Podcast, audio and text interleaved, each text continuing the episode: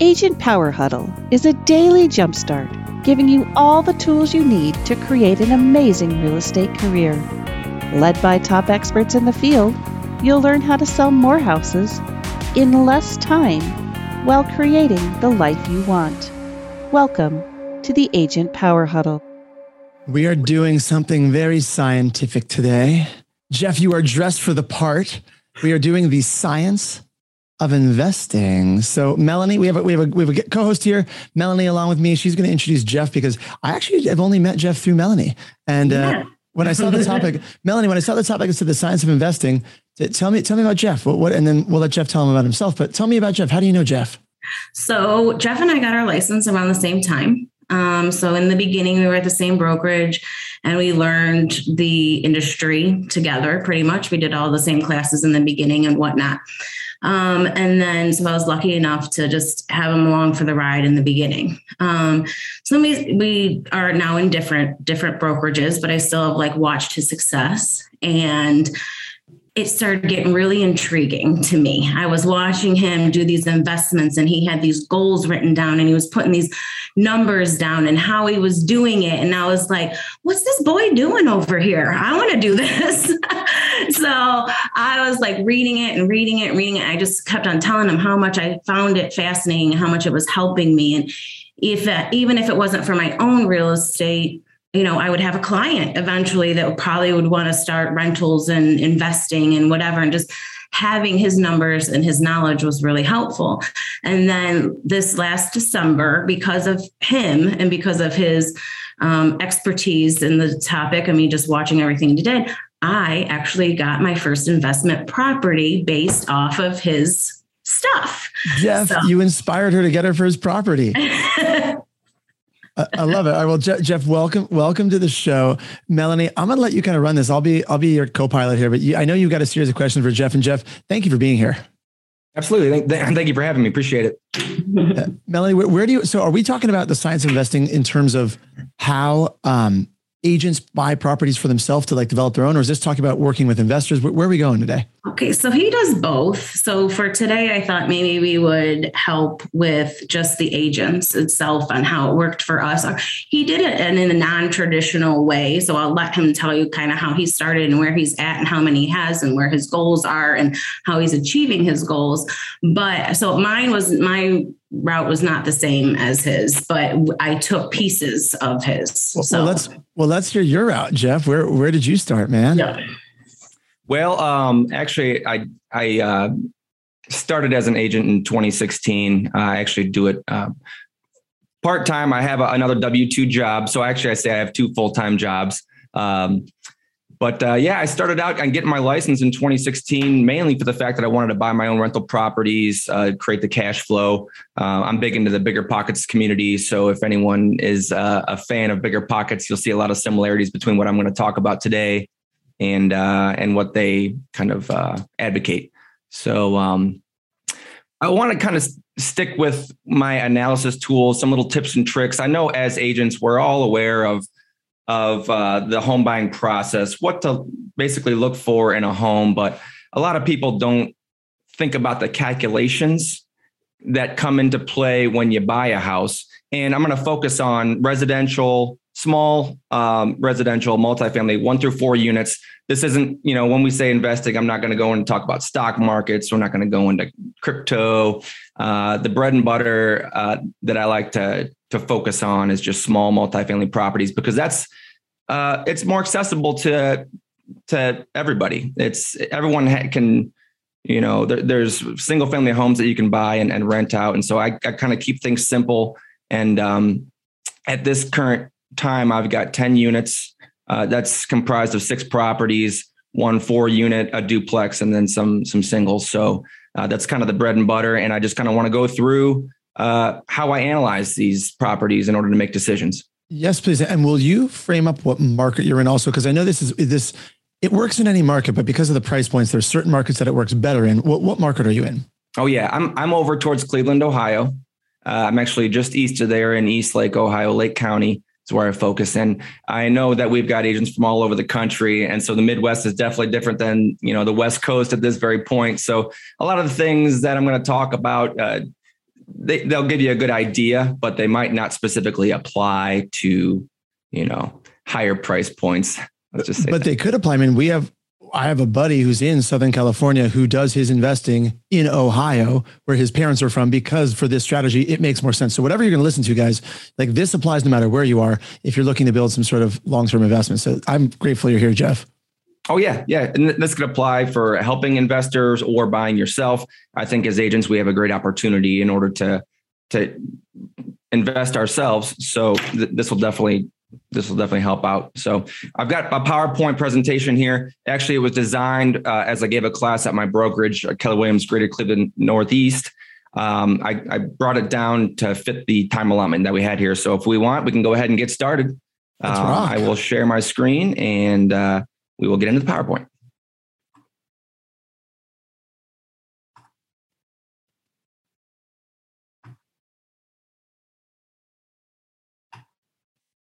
Can you guys see what I'm seeing?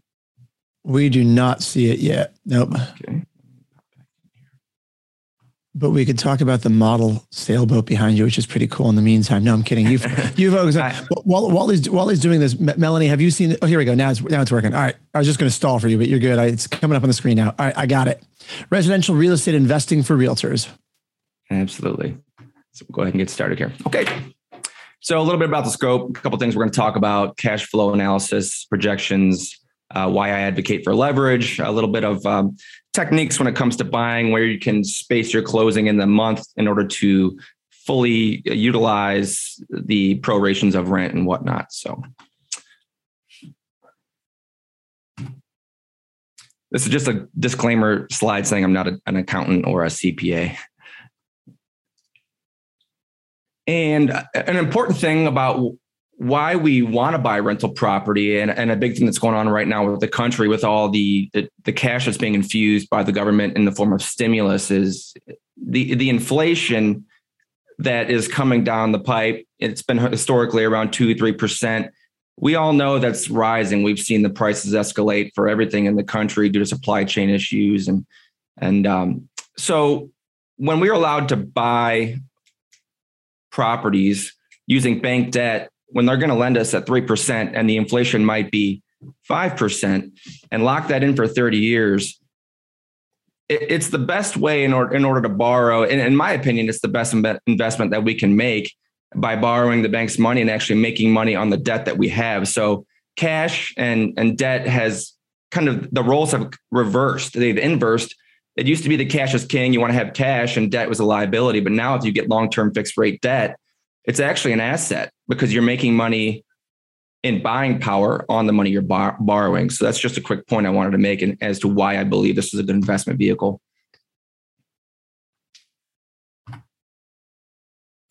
The four main benefits of residential real estate a lot of people know you know we're going to cash flow. Appreciation if you buy a house for a hundred thousand we all know last year the markets all soared. And um, so the appreciation has definitely been a factor as of late. Tax benefits we'll talk a little bit about that and principal pay down is one other major factor. As you're borrowing and that your residents are paying down your principal that's an extra factor when it comes to your analysis. So cash flow the main thing I want to take away from today is uh, just kind of throwing this out there.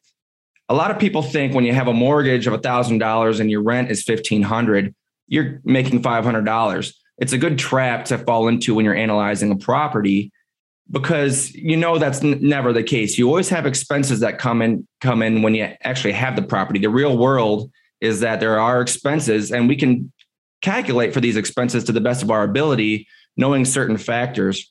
So this one slide, the little grid here is what I use in order to calculate the projections for when I'm looking at a say a single family home, for example.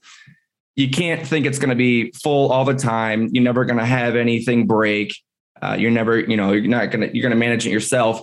Even though I do manage my own properties, I account for property management because if you don't, you're just buying yourself a job down the line. If you end up with 20 properties, and you wanted to replace your job with rental properties, you're just diverting yourself from one job to another.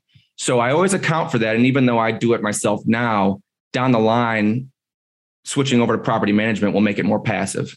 And then you've got utilities and your lawn upkeep. So I use 5% vacancy factor for for vacancy, you know, you're going to have turnover. And these, these percentages are based on the rent. So say the rent is a $1,000, 5%, I allot $50 a month for vacancy, and that goes into a reserve account. So for capital expenditures, you always have to think about things like a roof, a furnace are going to need to be changed when they get to the end of their service life. So I always project in a 5 to 10% factor for that as well maintenance and repairs there's always going to be some issue something's going to break that you could couldn't factor in so i also a lot for that property management. Here it's 8 to 10% for property management. I know in the different parts of the country it's it might be a little higher or lower but i also put that in there. And then utilities depending on if you have a single family which over here if you have a single family it's much easier to have the resident pay for those bills.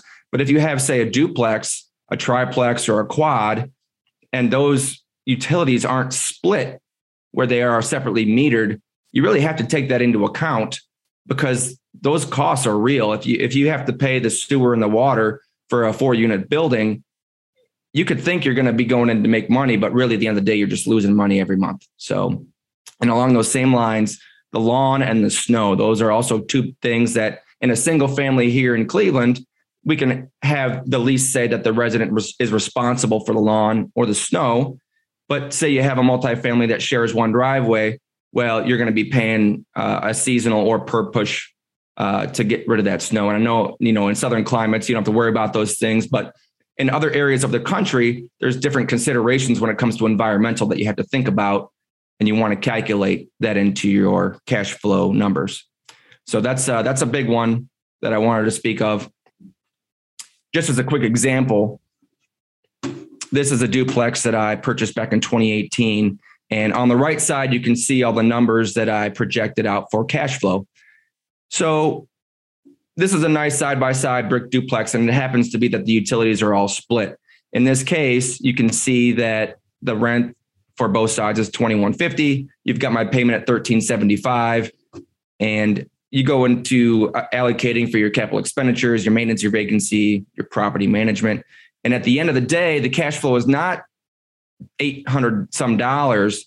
It's really about 200. And you can see in my example there, it's 215. So it's a lot less than you would think. If I, if the purchase price was much higher, this might be a negative cash flowing property. I, I wouldn't have have purchased it. And so, and, and this one, I happen to do an FHA loan and live in one side. So I house hacked this one, which is a term that a lot of people are starting to recognize out nowadays. I actually bought this 3.5% down FHA loan, moved into one side for a year. And that allowed me to put up a lot less cash in, in the beginning. And actually, we'll talk about house hacking a little bit later. Here's another example that I'm not going to go through. So this is just a quick and dirty ex- uh, example of a, a tool that I use when I'm trying to analyze properties on the fly. The 1% rule, this is something that I use. So say a, a property is $100,000 and um, it must rent for a $1,000. That's a, this is very rough and dirty tool that I use when looking at something at a glance. Uh, because if a property is is not going to rent for even close to 1% of the purchase price, I know it's most likely not going to be a good deal. And this varies all over the, the board with, when it comes to taxes and insurance. But over here in the Midwest, in the Cleveland market, this is what I use to just just look at something very quickly and pass on something if I know it's not going to be worth it.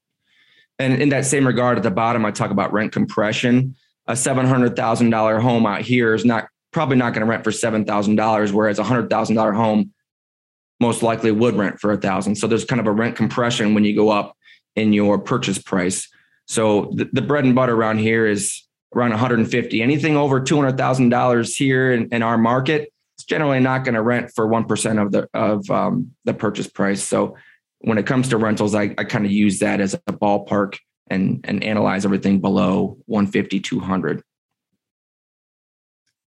One quick thing that we all know as agents is that the taxes right now are based on the previous valuation. With this escalation in our in our markets, uh, where the prices have been run way up, a lot of times the tax value is based on a on a, a value from the previous purchase, which might be way way less than what you're purchasing it for. So this is just a quick slide, uh, not for agents per se, because I know we we mostly know this, but always want to calculate your taxes based on the assessed value post purchase.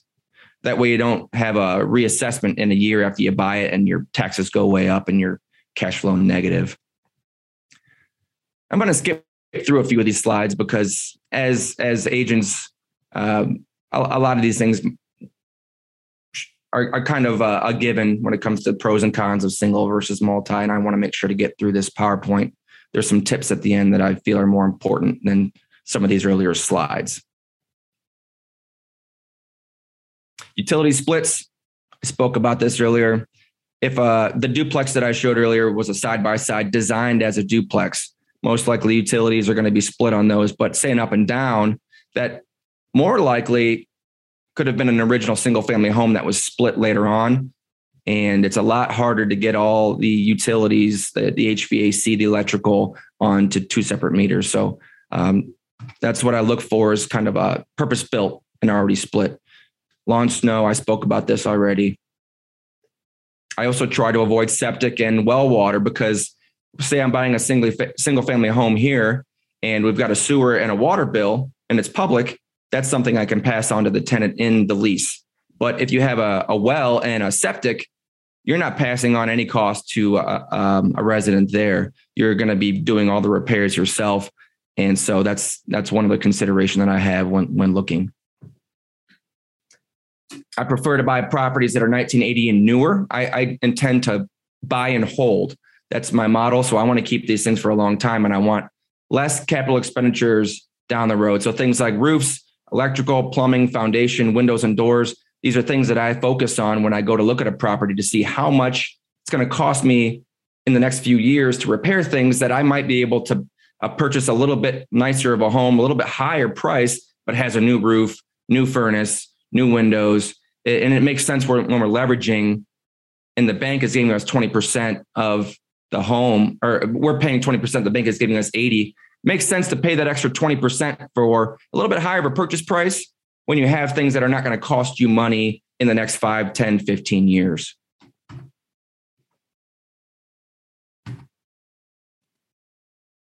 A little bit of financing buying techniques now that we're going to go into.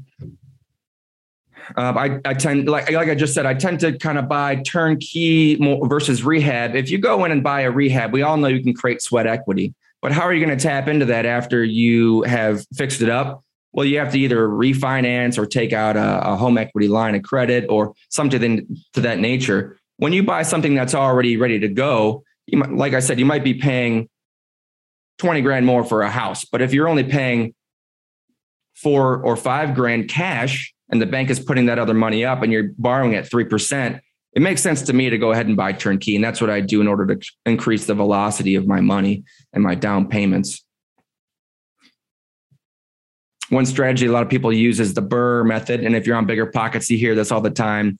It's where folks will go in, buy, rehab a property, rent it out, and then they can refinance and pull most of their equity out. The value will be higher after you renovate. So if you can get a loan to pull all those funds back out at a higher valuation, you can actually recycle your money and keep gaining properties. That's one way people will go in and take a limited amount. If you don't have endless funds, you can go in and every six months, if you can work it right and uh, do the correct renovations that add the right amount of value, you can actually pull your money back out and do it again. So this is one thing that uh, that I've actually employed on on um, a couple of my single families that have allowed me to keep purchasing more. House hacking. Um, we all pretty much know what this is. You can either do the traditional house hack where you buy a two to four unit property and live in one unit, rent out the others. People do it by the room. Uh, people do it with um, in-law suites and whatnot. This is just um, it's becoming a, a, more common trend lately um, as things are becoming more expensive. So this is one thing that I actually implored twice. I did it on this duplex I showed you earlier. I then refinanced out into a conventional with that duplex, and I just bought a four unit property with an FHA loan again. A lot of people think you can use FHA one time. Well, it's not true. You can use it more than once, but you can only have one at a time. So if you are able to buy a property with FHA, it appreciates, you refinance to conventional, you can use it again. And that's exactly what I've done in order to uh, scale quickly. Don't you think that's the most common in our area right now? Yeah, yeah, I, I would say for sure. I would say it's the most common. I would think any any of our clients or my recent clients or whatever, they are taking the properties, planning to live in them for the one year, remodeling them during that year, and then taking the money and going on to a next one that's what's happening in our market right now. I think it's the the biggest trend that's happening right now. This is why I find this stuff so interesting because this is why people are buying the houses around here. And Cleveland is one of the spots that you can still get houses for under $150,000 and make money off of it. So it's very, very popular in our area.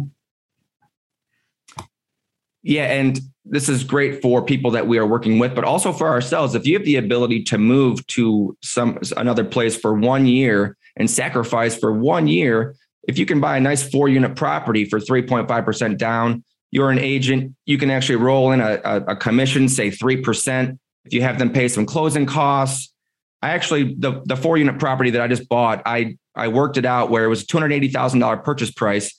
I paid myself a commission. I had them pay five grand in closing costs. And at the end of the day, when I got proration for the rent back, I came out of pocket maybe two grand for an almost three hundred thousand dollar property. And living there for one year is it's definitely worth it. And you can move out after the year. Um, I advocate for agents to do that all the time. I think it's the best bang for your buck as long as you can sacrifice for the one year it takes. And a lot of people aren't willing to do that, but you can find very nice multifamily properties that aren't you not you know hearing the neighbors dance upstairs. So it, there, it's definitely possible for people. One thing I just mentioned was escalating the purchase price a little bit, rolling in closing costs. Good way to keep cash in your pocket and roll that into a loan at 3% interest. I do that all the time on everything that I buy. Quick slide on 15 versus 30 year loans. I always advocate for 30. I know uh, you've got a lot of different opinions on this, but if you get a 30 year loan, you can always pay a little bit more. But when you're uh, trying to buy rental properties at scale, you want your debt to income ratio to be as low as possible in order to qualify for more loans. So having a 30 year loan, it'll give you the lowest payment. And you can, like I said, you can always pay more, but I always advocate for the 30 year. It's locked in, 3%. You can't get any better investment vehicle right now than that. The next two slides are the, the really the two that I wanted to hit home on these are the best little tips and tricks that I've found in the real world when I'm buying that I never heard before.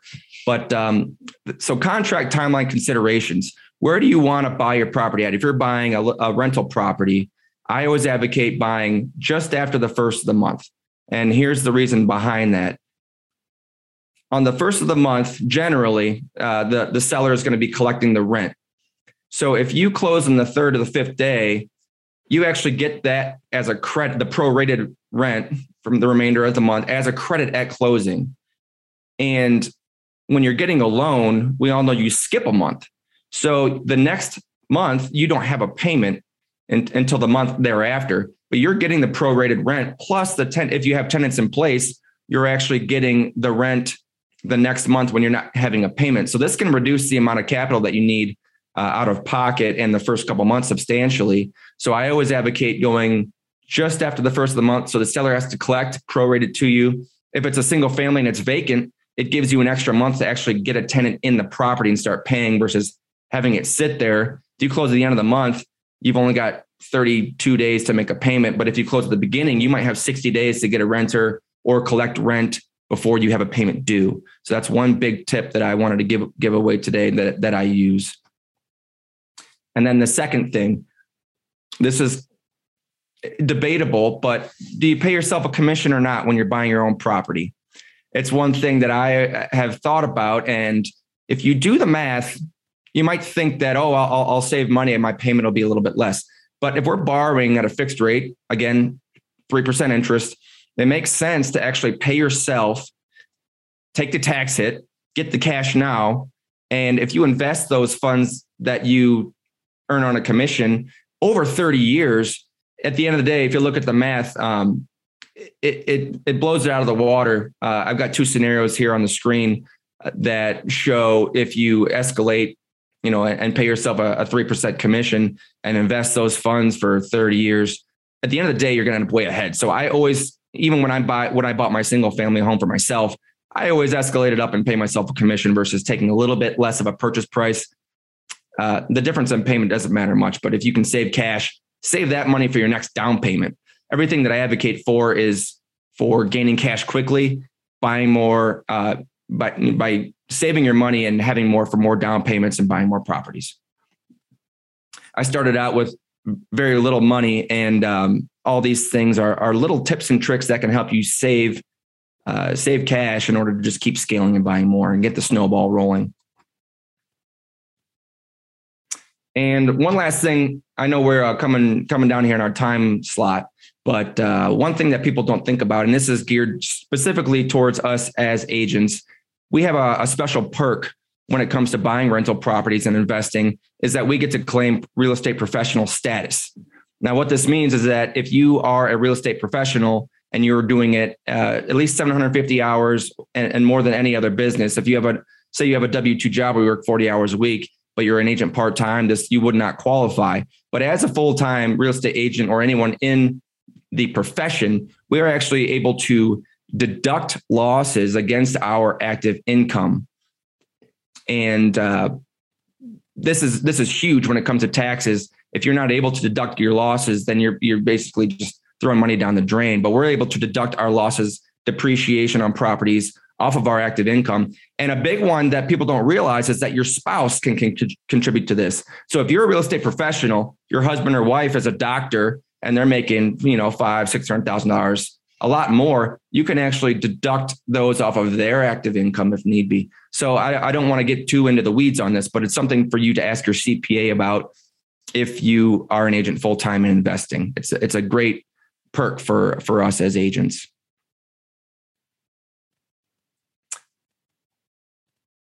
Oh, well, and one last tip here uh, that I'm going to say. Uh, this is in regards to when you buy a property, and as far as uh, tax write-offs.